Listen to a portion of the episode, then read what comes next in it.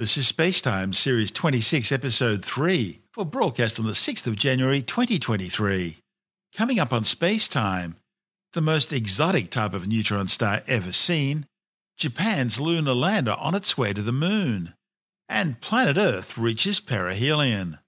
All that and more coming up on Spacetime. Welcome to Spacetime with Stuart Gary.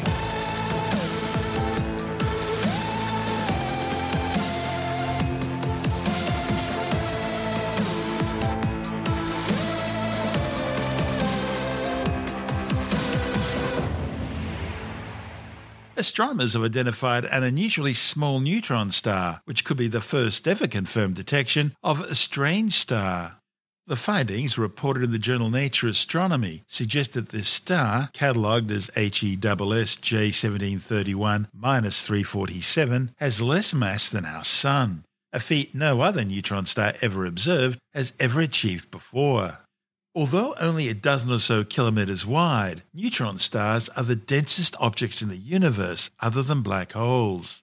In fact, just one teaspoon of neutron star material would weigh over 4 billion tons. Neutron stars are the super dense cores of progenitor stars between 8 and 20 times more massive than the Sun. When these huge stars run out of core hydrogen for nuclear fusion, the process which makes stars shine, hydrostatic equilibrium, that is the balancing act between gravity crushing the star inwards under its own tremendous weight and the immense outwards force generated by nuclear fusion, suddenly ceases and gravity wins. This causes the entire mass of the star to instantaneously collapse in on itself, immediately crushing down into its core. That triggers a massive explosion known as a core collapse or Type 2 supernova, an event bright enough to outshine an entire galaxy.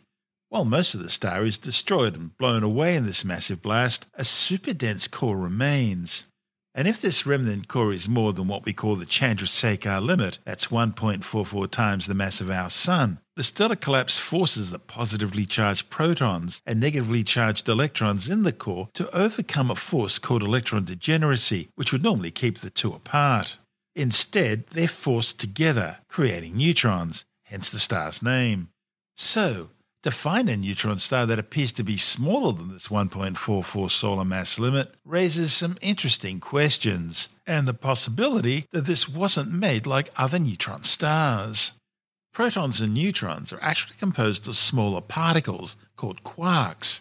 There are six types or flavors of quarks up, down, charm, strange, top, and bottom. Protons are composed of two up quarks and a down quark, while a neutron is made up of one up quark and two down quarks. For years, astronomers have hypothesized about even more exotic types of neutron stars, such as quark stars, which would be composed of free floating quarks rather than those bound up in neutrons. Another subset would be strange stars, in which half the quarks will be made up of strange quarks due to the breakdown of subatomic particles rather than up or down quarks. To find out what HESS J1731 347 really is, astronomers with the Institute of Astronomy and Astrophysics in Germany used a new approach to measure its distance. The star is located at the heart of the supernova remnant it created. Supernova remnants are spectacular clouds of gas, dust, and debris produced during the supernova explosion. They used data from the European Space Agency's Gaia spacecraft mapping survey, which identified a regular star 10,437 light years away, which is illuminating part of the supernova remnant around HESS J1731 347. So, this means that HESS J1731 347 is far closer than the 16,960 to 26,745 light years previously thought that's allowed for a far more accurate measurement of its size, which suggests that it's just 10.4 kilometres wide and only 0.77 solar masses, far too small to be a traditional neutron star. The authors suggest that it's not just exotic, but it may actually qualify as a strange star. If confirmed by further research, HESS J1731 347 will be the first confirmed strange star ever discovered, and consequently the theory behind its existence will be confirmed. And that would force a rewrite of the science textbooks. On the other hand, if it's found not to be a strange star, then existing hypotheses about neutron stars will need to be re examined. Either way, it means some interesting times ahead for stellar evolutionary astronomers. This is space time. Still to come, Japan's lunar lander on its way to the moon, and SpaceX wraps up a busy year. All that and more still to come on Space Time.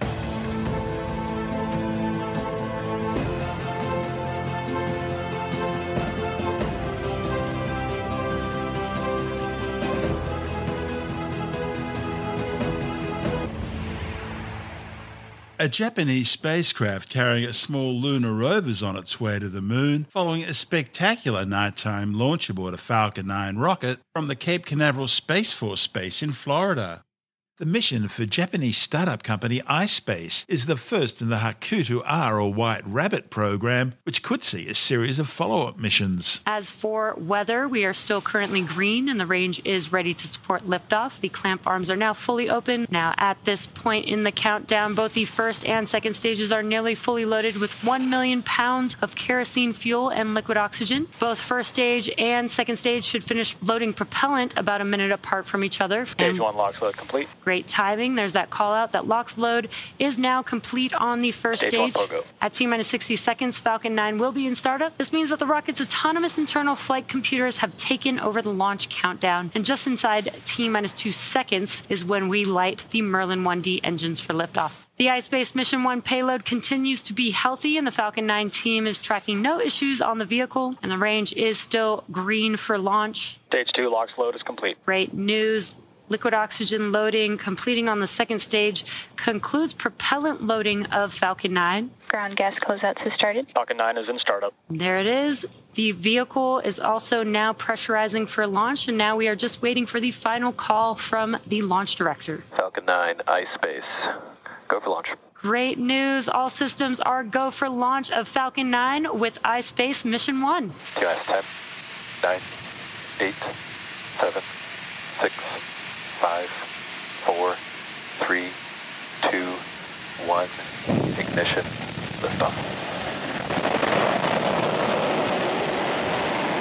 Vehicles pitching downrange. Stage one propulsion is nominal. Falcon 9 has successfully lifted off from Pad 40 at Cape Canaveral Space Force Station, carrying the iSpace Series 1 lunar lander. During ascent, we tilt the engines, which we call gimbaling, and that turns the rocket horizontally. And that's what we call a gravity turn. We are still and going, telemetry is nominal. we are still going up, but we are also heading horizontally away from the launch pad. The rocket typically needs to go Vehicle 17,000. supersonic. The rocket typically needs to go 17,500 miles per hour horizontally in order to avoid being pulled back down to Earth and get Max into Q. orbit. And we just heard a call out for max Q. That is maximum dynamic pressure. This is the largest structural load that the vehicle sees on ascent. Now that we're past the period of max Q or maximum dynamic pressure, we do engine chill.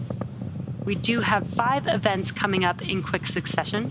That'll be MECO, stage separation, stage one flip, SES 1, and then the boost back burn on the first stage will begin. Again, MECO is where all nine of those engines, those will shut down. That helps slow the stage down in preparation for stage separation. Then the first stage will do a flip in order to make its way back to its landing zone today on land, followed by SES 1 or second stage engine start 1 on the second stage. That's where the MVAC engine will ignite. And then the boost back burn will also begin on the first stage. Stage separation confirmed. And back ignition. Stage one boost back startup. We just had MECO stage separation, the stage one flipping SES one, that's the MVAC engine igniting. Stage one is currently in its boost back burn. Fairing separation confirmed. The fairing halves have deployed from the second stage as well. These fairing halves have completed their fourth and fifth flight and will be recovered when they return back down to Earth on our recovery vessel, Bob.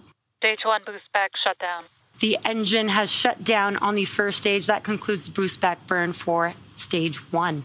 We are in the first of two planned MVAC burns before payload deployment. At T plus 6 minutes and 33 seconds, the first stage's entry burn. That burn will last about 20 seconds. Now, the entry burn is where we relight three M1D engines, starting with the center E9 engine, then followed shortly afterwards by the E1 and E5 engines. Now, that slows the vehicle down as it passes back into the Earth's atmosphere. Now, we need to slow the stage down in order to reduce re entry forces, and that helps us with recovery and reuse of the first stage. Now, reusability is key to lowering the cost. Vehicles on nominal trajectory. Reusability is key to lowering the cost of spaceflight, which enables more investments in critical scientific research. During that entry burn, Falcon 9 is decelerating by firing its Merlin engines, and we are still moving rapidly. This causes the vehicle to fly through Merlin's exhaust gases, which we also call the rocket's plume, and this deposits a layer of soot on the vehicle's surface. Now, that soot comes from the carbon based fuel that Falcon 9 uses. Stage 1, entry burn startup. This burn lasts about 20 seconds. Stage 1, entry burn shutdown. Stage 1 FTS is saved. Next up, in just about 30 seconds, will be the landing burn for the first stage. That's a single engine burn, the center E9 engine. Each engine is optimized for sea level Startup terminal guidance. and it has about 190,000 pounds of thrust. So that single engine is just enough thrust to enable the first stage vehicle to touch down on its landing zone. Today will be Stage landing. 1, transonic. It will be landing zone 2 or LZ2 that we will be attempting to land on today. And just shortly after the landing burn begins, Stage begins, 1, landing burn. Vehicle landing burn has begun. We also heard the shutdown of the second stage engine, but let's Stage two, watch yes, as Falcon 9 touches down for landing with this incredible view here. Nominal orbit insertion. Stage 1, landing leg deploy. Stage 1, landing confirmed.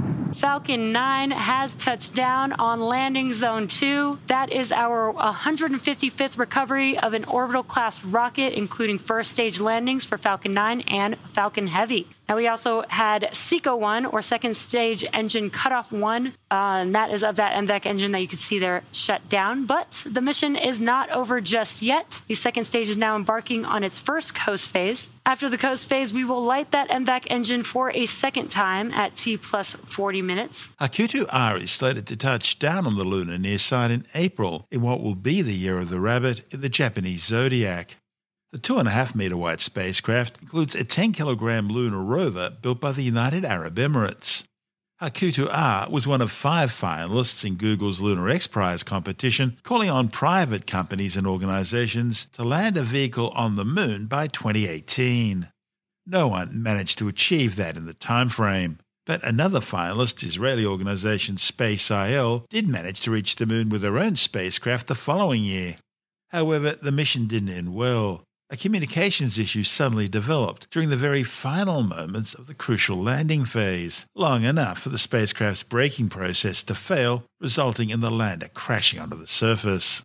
Space IL are now building another lunar mission. This one will include an orbiter and two lunar landers, with a possible launch date in 2025. As well as the United Arab Emirates rover, the iSpace Hakuto R lunar lander is also carrying two robots developed by the Japan Aerospace Exploration Agency, JAXA. Hakuto R and its payloads were deployed from the upper stage of the Falcon 9 rocket 47 minutes after liftoff. The next major milestone coming up on today's mission is the deployment of the iSpace Series 1 lunar lander from Falcon 9's second stage. iSpace M1 payload deploy confirmed. The iSpace Series 1 lunar lander is now on its way towards the moon. Hakuto R is taking a long, looping, fuel efficient trek to the moon. The lander is expected to touch down inside Atlas Crater in April on the southeastern edge of the moon's Mare Majoris, the Sea of Cold. If successful, at least two more missions will follow, one in 2024 and another the following year as part of NASA's Commercial Lunar Payload Services program. It's using private landers to get agency science gear to the moon. After 2025, iSpace plans on undertaking at least two lunar missions annually, carrying a variety of payloads. Also aboard for the flight was NASA's Lunar Flashlight CubeSat spacecraft. Lunar Flashlight will search for signs of water ice in shadowed craters near the moon's south pole, the planned site for a future manned Artemis lunar base. Lunar Flashlight's principal investigator Barbara Cohen from NASA's Goddard Space Flight Center in Greenbelt, Maryland, says the mission is literally bringing a flashlight to the moon, shining lasers into these dark craters, looking for definitive signs of water ice covering the upper layer of lunar regolith. We do have a ride share on today's mission. Lunar Flashlight will deploy around T plus 53 minutes. We are now coming up on the final milestone for today's launch the deployment of Lunar Flashlight. Managed by the Jet Propulsion Laboratory, operated by Georgia Tech, and integrated by Maverick Space Systems, Lunar Flashlight will be finding and mapping water on the moon, which will help enable humans to permanently work and live on the surface of the moon. Using a new green propulsion technology and four compact lasers, Lunar Flashlight will peer into permanently shadowed craters and areas of the moon that never see sunlight. Lunar flashlight separation confirmed. And we just heard that call out that we did have deployment of the lunar flashlight, confirmation of payload deploy. So, lunar flashlight is now on its journey to find water at the south pole of the moon. This is space time. Still to come, SpaceX wraps up its busiest year ever. And in January Skywatch, the Earth reaches perihelion, a look at Sirius, the brightest star in the night sky, and the Quadrantid's meteor shower are among the highlights of the January night skies.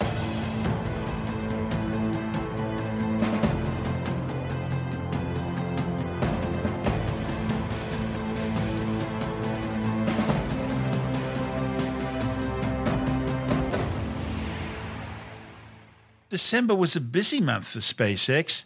Saw the Hawthorne, California based company set a new record with 61 launches for the year, while at the same time increasing its overall launch numbers to beyond 200 flights. Just three days before the launch of Japan's Hakuto R mission to the moon, which we spoke about earlier, SpaceX launched 40 internet broadband satellites for rival company OneWeb. OneWeb's building a 648 satellite constellation in low Earth orbit. The 150 gram satellites were originally slated for launch aboard Russian Soyuz rockets, but the European Union's boycott following Moscow's invasion of Ukraine saw a switch to a mixture of American SpaceX and Indian rocket launches instead. This latest launch from Pad 39A at the Kennedy Space Center in Florida was the fourth launch for the same Falcon 9 core stage, which then returned safely to Cape Canaveral, touching back down on landing zone 1.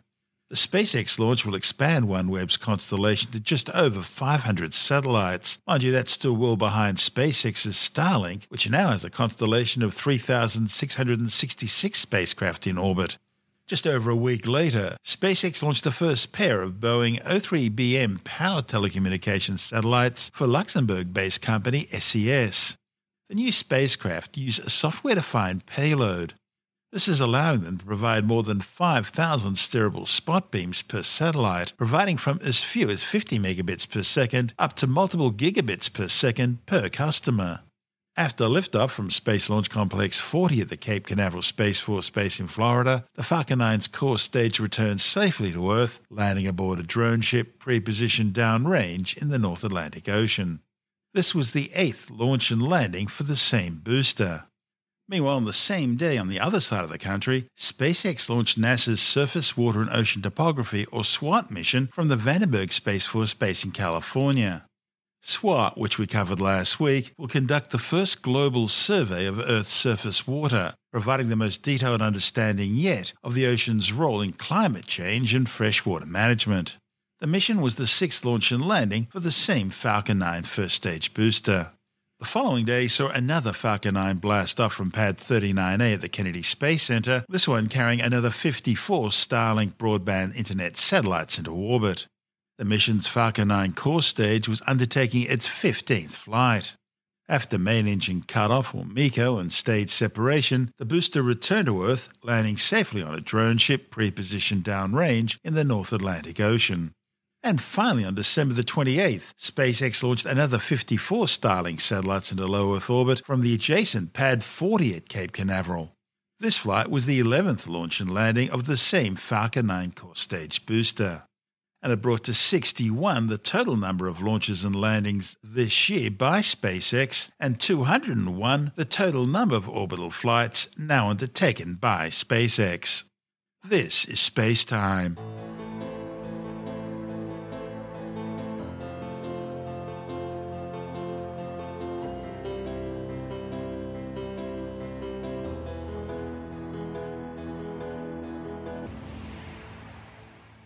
And time now to turn our eyes to the skies and check out the celestial sphere for January on Skywatch. January is the first month of the year in the Julian and Gregorian calendars. The name originates in the Latin word for door. That's because January is the door to the new year and an opening to new beginnings. The month is conventionally thought of as being named after Janus, the mythical Roman god of beginnings and transitions. But according to the ancient Roman farmer's almanac, it was actually Juno who was the traditional god of January. Of course, from an astronomical point of view, January marks Earth's closest orbital position to the Sun, perihelion, which occurs about two weeks after the December solstice. Planets, including the Earth, don't orbit the Sun in perfect circles, but rather in ever changing elliptical orbits. The shape of these orbits vary due to gravitational influences from other planetary objects. And in Earth's case, that especially includes the Moon, which is almost massive enough to be considered a binary partner. So, over a roughly 100,000 year cycle, Earth's orbit changes in shape from almost circular to far more elliptical. This difference is known as eccentricity, and the nearest point in Earth's orbit around the Sun is called perihelion.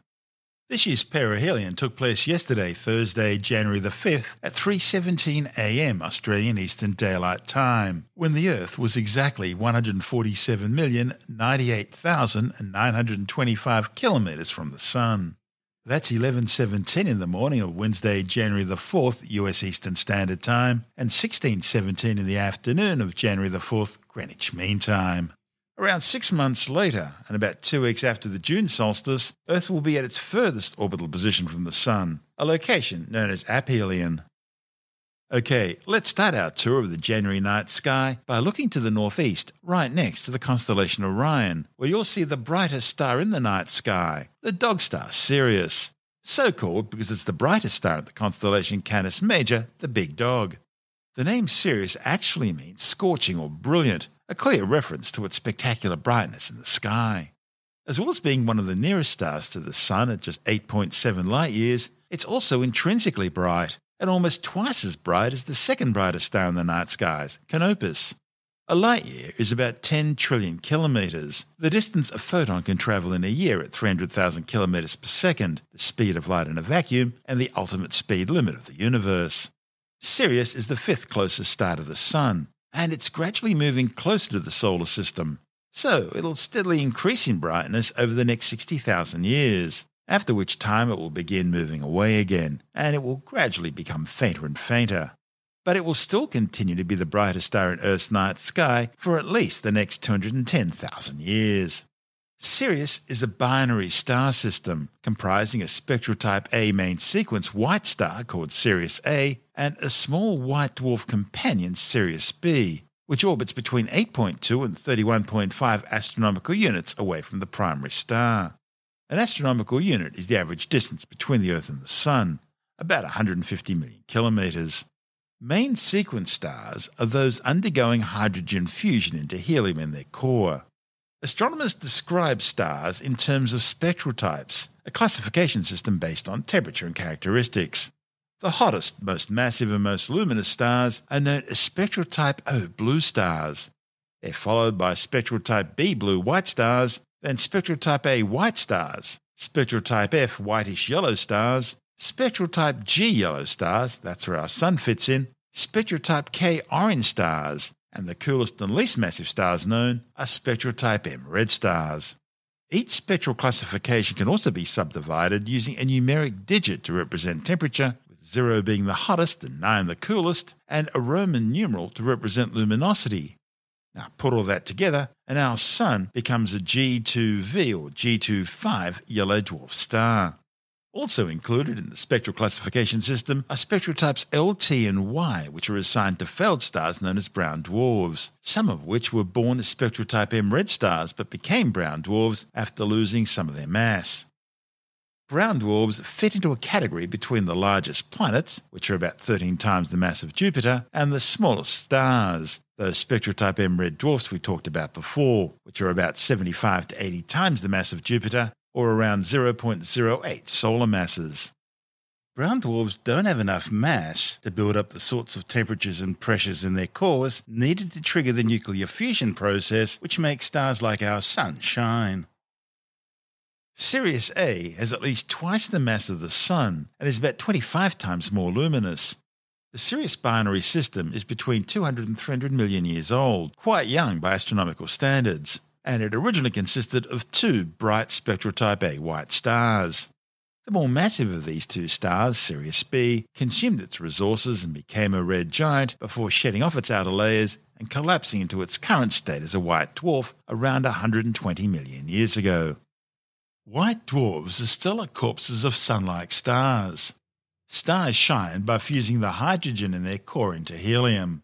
When these stars run out of hydrogen, hydrostatic equilibrium, that is the balancing act between the outwards push of nuclear energy and the inwards pull of gravity, ceases, and gravity wins, causing the star's core to dramatically contract and compress under its own enormous mass. As the star contracts, regions around the stellar core which still contain hydrogen move closer to where the core used to be, and therefore the region where pressures and temperatures allow hydrogen fusion to take place. This triggers hydrogen burning in a shell around the core, causing the star's outer layers to dramatically expand. And being further away from the core, the star's photosphere, that is its visible surface, is cooler and so looks redder. The star, now called a red giant, experiences a massive increase in stellar wind production as more and more material flows out from its gaseous envelope. Meanwhile, the increase in pressure and temperature caused by the core's contraction eventually triggers a helium flash, fusing the core helium into carbon and oxygen. While high mass stars will fuse progressively heavier and heavier elements in their cores, low mass stars, such as the Sun, don't contain enough mass to fuse carbon and oxygen into heavier elements, and so the fusion process ends. Eventually, the star's outer gaseous envelope drifts away as a spectacular planetary nebula. What's left behind is a super dense white hot stellar core about the size of the Earth called a white dwarf, which will slowly cool down over the eons of time. Our Sun will become a white dwarf in about 7 billion years from now. 5,000 years ago, the ancient Egyptians looked at Sirius and they saw it as the god Anubis, lord of the underworld, who had the head of a dog and who invented embalming, the funeral rites, and who guided one through the underworld to judgment, where he attended the scales during the weighing of the heart to determine one's fate in the afterlife. Anubis was later replaced in Egyptian mythology by Osiris as the lord of the underworld, and Sirius became the goddess Isis. By carefully watching Sirius's movements across the sky, the ancient Egyptians determined that it would be visible every night for 295 and a quarter nights, followed by 70 nights of absence. And this allowed them to determine that a year was 365 and a quarter days long. Their calculations were accurate to within 11 minutes. The heliacal rising of Sirius also marked the annual flooding of the River Nile in ancient Egypt and the hot, sultry dog days of summer for the ancient Greeks. In Greek mythology, Sirius was the dog star and the canine companion of Orion the hunter. Heliacal rising refers to the first time of the year when a star becomes visible above the eastern horizon for a brief moment just before sunrise. It's been claimed that the Dogon people in Mali in Western Africa have ancient stories describing the 50 year orbital period of Sirius and its companion white dwarf, which predate the white dwarf's discovery by modern astronomers. Also claimed that these legends were handed to the Dogon people by ancient aquatic space travelers who told them of a third star accompanying Sirius A and B. However, a report in the journal Current Anthropology raised serious doubts about whether the stars referred to by the Dogon people were in fact Sirius A and its white dwarf companion.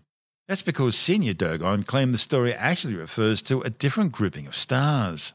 Also, other researchers have pointed out that the Dogon could have heard about the discovery of Sirius's companion and then simply incorporated it into their mythology in 1893 when a French expedition arrived in central West Africa to observe an April 16 total eclipse and were overheard discussing the discovery.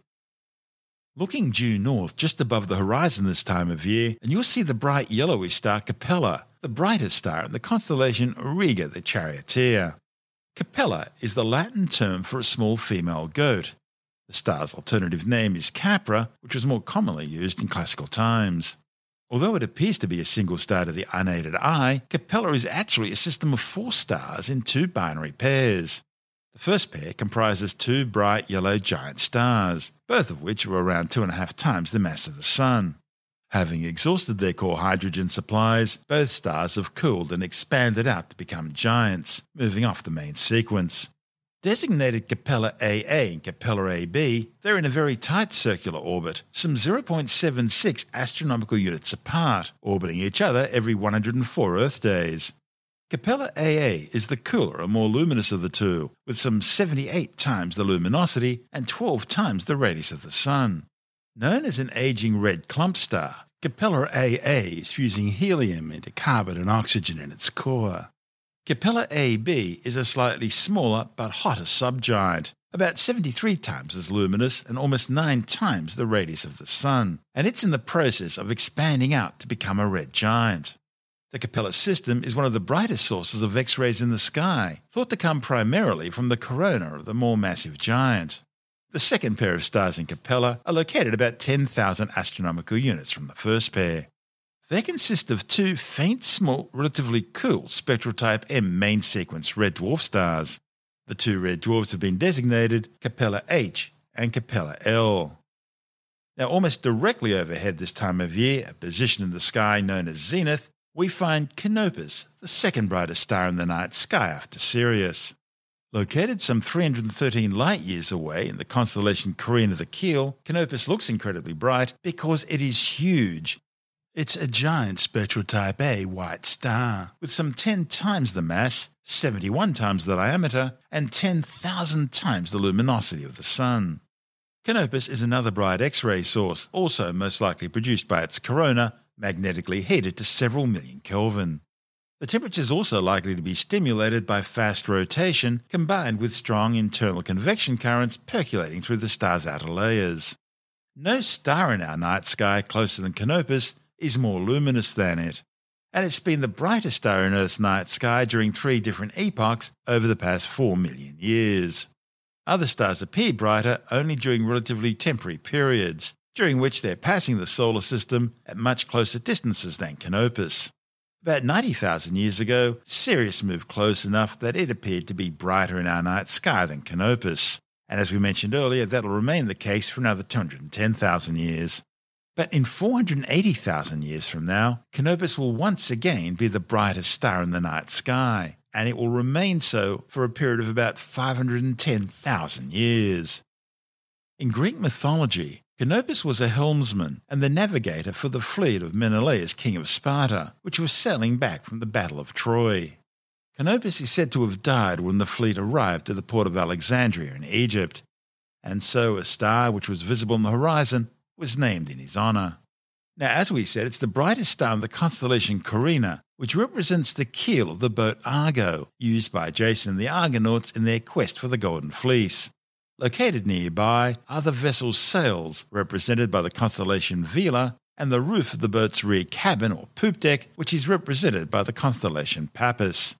Canopus forms part of the stellar association or asterism known as the False Cross, which straddles the constellations Carina and Vela the Sails and is often confused with the real Southern Cross or Crux. Combined, Carina, Vela, and Puppis used to form the constellation Argo Navis, representing the ship Argo skimming along the river of the Milky Way. But modern day astronomers consider this constellation simply too big. That's because it was something like 28% bigger than the next largest constellation and had more than 160 easily visible stars. And so, in 1755, it was decided to divide Argo Navis into three smaller constellations Carina, Vela, and Puppis. This time of the year, the Southern Cross is upside down, low down in the southern skies during the early evening. For our listeners north of, say, Brisbane, it'll most likely be hidden by trees and buildings on the horizon during the early evening. But later on, as the Earth turns, the Southern Cross will rise above the horizon in the south southeast for our northern listeners and appear to be lying on its left side. One of the best things about living in the southern hemisphere is that most of the brightest stars in the night sky are visible during January nights. Sirius the dog star is the brightest, followed by Canopus the navigation star. Third brightest is Alpha Centauri, the furthest of the two pointer stars pointing to the Southern Cross and the nearest star system to the Sun. The fourth and fifth brightest stars, Arcturus and Vega, aren't visible in the southern hemisphere during January. But the sixth brightest, Capella, is visible just above the northern horizon. And the seventh, Rigel, marks Orion's knee. Next, in eighth place, is Procyon the little dog. And ninth is Achernar at the end of the river Eridanus. Finally, there's Betelgeuse, Orion's shoulder, the tenth brightest star in the night sky. So, that's eight of the ten brightest stars in the night sky, all visible at once on a warm summer's evening in the southern hemisphere. January also plays host to one primary meteor shower, the Quadrantids. Most meteor showers radiate out from a recognizable constellation, like Leo's Leonids or Gemini's Geminids or Orion's Orionids. But the quadrantids are meteors that appear to radiate out from the location of the former Quadrans Muralis constellation. In the early 1920s, the International Astronomical Union divided the sky into 88 official constellations. However, that means more than 30 other historical constellations didn't make the cut. The Quadrans Muralis area of the sky falls within the boundaries of the official constellation Bootes. The radiant point of the shower is near the Big Dipper, between the end of the handle and the quadrilateral of stars marking the head of the constellation Draco. The quadrantids are usually one of the year's most spectacular meteor showers, with up to 8 meteors per hour. They're best seen from the northern hemisphere, and unlike other meteor showers, which tend to peak for at least a day or two, the quadrantids only peak for a couple of hours. While most meteor showers are produced by the Earth passing through debris trails left behind by comets, the quadrantids are one of only two meteor showers known to be produced by asteroids. They're associated with the asteroid 2003 EH1, which is thought to be the remains of a cometary nucleus that fragmented and broke apart centuries ago. EH1 still circles the Sun in a five and a half Earth year long elongated comet like orbit, which extends out beyond Jupiter. The progenitor is thought to be the comet C1490Y1, which was first observed by Chinese, Japanese, and Korean astronomers 500 years ago. It was classified as an asteroid when it was discovered by a near Earth asteroid telescopic survey in 2003. The only other major meteor shower associated with an asteroid are the Geminids, which occur in December and are caused by debris left behind by the asteroid 3200 Phaethon, which is also thought to be the remains of a comet. Jonathan Nally, the editor of Australian Sky and Telescope magazine, joins us now to continue the rest of our tour through the January night skies. G'day, Stuart. It's summertime where I am, and when it's summertime wherever you are, it's usually nice weather and really conducive sort of weather for stargazing, you know, sunny days and clear skies, that sort of thing. Being summer, the hours of daylight are longer and the nighttime hours are shorter. So if you're a bit of a stargazer, you, you have fewer hours to enjoy the stars and planets. But look, you can't have everything. It's probably better to have the good weather than to have longer nights of bad weather. So uh, let's take what we've got. We'll begin with the evening sky as we can see it from the southern hemisphere. And at this time of the year, we find the Southern Cross is more or less upside down, low down on the southern horizon for those at sort of middle latitudes down south. So the, the Southern Cross upside down, right down on the, the, horizon. If you're a little bit further north, Southern Cross is below the horizon for you. If you're further down south, then the Southern Cross will be a little bit above the horizon. Just depends on where you are. But as the night goes on and as the Earth rotates, the, the cross will get higher and higher, and it'll end up lying on its sort of left-hand side down towards south southeast by that midnight or so. So you should be able to see it before you get to bed. Taking the sky as a whole, we see that the Milky Way is stretching all the way across the sky from the south to the north, and it has star fields containing some of the best constellations and some of the best deep sky objects. So starting down in the south of that, we have the aforementioned Southern Cross, or Crux as it is formerly known. Then as we go along the Milky Way, we get to Carina and Vela and Puppis and Canis Major. They're constellations most people aren't familiar with, but to astronomers, they're really beautiful. And then we keep going north along the Milky Way, and we end up with Orion and Gemini and Taurus and some of the um, more familiar constellations because I'm sort of getting in towards the zodiac. Now, all those constellations have some amazing star fields and star clusters and nebulae, all of which can be spotted with just a pair of binoculars, really. Although a telescope will bring out more detail, but if all you've got is a pair of binoculars, just sweep along the Milky Way, you'll see some fantastic stuff. So, Carina, for instance, has the famous Carina Nebula, a really large nebula. It's, it's quite huge, in fact, and it's a huge conglomeration of nebulosity and stars. You can see that with a pair of binoculars. In the constellation Vela, uh, Vela is interesting actually because um, some of its stars make up a sort of a, a facsimile or, or a copycat of the Southern Cross. It's called the false cross, and, and, it's in exactly the same shape and same sort of ratio of, of the long axis to the short axis, and it looks like a big cross. In fact, when people go out for the first time and try and find the Southern Cross, this is what they usually spot, called the false cross, and it's about oh, two or three times the size of the Southern Cross. So people do get that one confused, but the false cross, nothing really special about it other than the fact that it mimics the uh, the Southern Cross. Uh, I mentioned Canis Major, the constellation Canis Major. That contains the brightest star in the sky, Sirius. I mentioned Orion, which we've spoken about lots and lots of times. It has the great, incredible Great Nebula of Orion, plus those two bright stars, Rigel and Betelgeuse. And I mentioned Taurus, and Taurus has a fabulous wedge-shaped grouping of stars, which you can just see with the unaided eye. And this is a star cluster called the Hyades. You don't need a telescope, don't even need binoculars. You just see the sort of triangle of, of a whole group of stars, and uh, it really looks quite striking in the sky. So for us down the southern hemisphere, it's to our north. For people in the northern hemisphere, it's down towards the south. Also in Taurus is something we've spoken about a number of times on the program. That's a star cluster called the Pleiades, or the Seven Sisters. It's a group of around about a thousand stars, and it's about 450 light years from Earth. To the naked eye, under uh, dark conditions, you know, dark adapted eyes, most people can see about six or seven stars. That's how it gets its name, Seven Sisters. Some people have claimed to be able to see about 10 or 11 of the stars just with their own eyes. Are people who've got really good eyesight, but binoculars will show you that there are a lot more there. You know, they're, they're too faint to be seen with the unaided eye, with binoculars, and even uh, get a telescope on, you can see lots and lots of stars. Back down in the south, high up in the south, we have two galaxies that you can see with the unaided eye as long as you don't have too much light pollution around, so no street lights or anything like that, and make sure you let your eyes get adapted to the dark for 20 minutes or so. These two galaxies are the small and the large Magellanic Clouds, named after the explorer Magellan, and they've been famous uh, and, and uh, for many, many years and a, and a real um, draw card to the southern sky. Astronomers really like them because they're not too far away in space terms for galaxies, and they can make out individual stars quite easily these days with the super duper telescopes that professional astronomers have. The most famous uh, star in the, the Large Magellanic Cloud was one that blew up back in 1987. It was known as Supernova 1987A. It was a huge stellar explosion, yeah, spotted back in 1987, although it had actually happened about 170,000 years before. It just took that long for the light to get to us from that galaxy. So it actually took place a long, long time ago, but we only spotted it in 1987. Now let's turn to just uh, finally to the planets, see what we can see. Uh, last month was the best time to see Mars because Mars was at what they call opposition and it was its closest approach to the Earth. But we still had pretty good viewing during January. Because Mars is so small,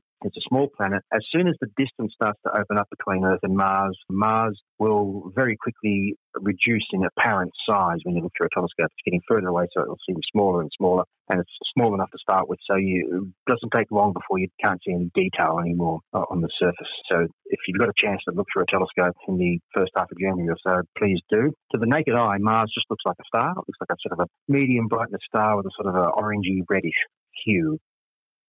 What else? We've got Venus and Jupiter. Now, these can be seen above the western horizon after sunset during January, and both of them are really, really, really bright. But Venus is fairly low down. You still should be able to spot it above the horizon, and Jupiter is uh, much higher up and to the right, uh, not quite as bright as Venus. Mercury is another one. Uh, the best time to see Mercury this month, the planet Mercury, the innermost planet, is in the last week of January. It's switching at the moment from our evening sky to the, to the morning sky. So if you go out in the last week of January before dawn, before sunrise, you should be able to spot this brightish sort of star, looks like a star, uh, quite a tiny pinpoint of a star just above the eastern horizon before sunrise. And that, Stuart, is the uh, the sky and the planets for January.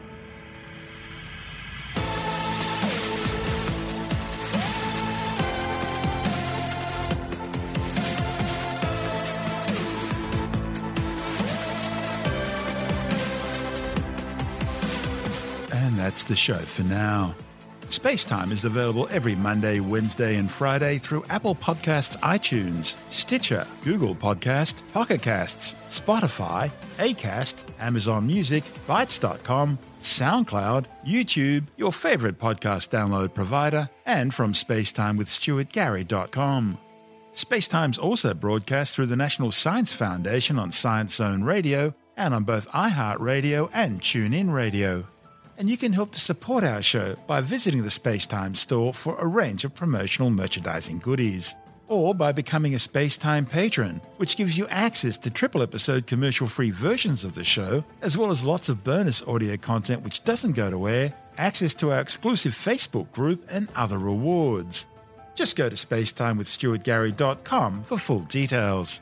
And if you want more space time, please check out our blog, where you'll find all the stuff we couldn't fit in the show, as well as heaps of images, news stories, loads of videos, and things on the web I find interesting or amusing. Just go to spacetimewithstuartgary.tumblr.com. That's all one word, and that's Tumblr without the E. You can also follow us through at Stuart Gary on Twitter, at Spacetime with Stuart Gary on Instagram, through our Spacetime YouTube channel, and on Facebook, just go to facebook.com forward slash spacetime with Stuart Gary. And Spacetime is brought to you in collaboration with Australian Sky and Telescope magazine, your window on the universe. You've been listening to Space Time with Stuart Gary. This has been another quality podcast production from Bitesz.com.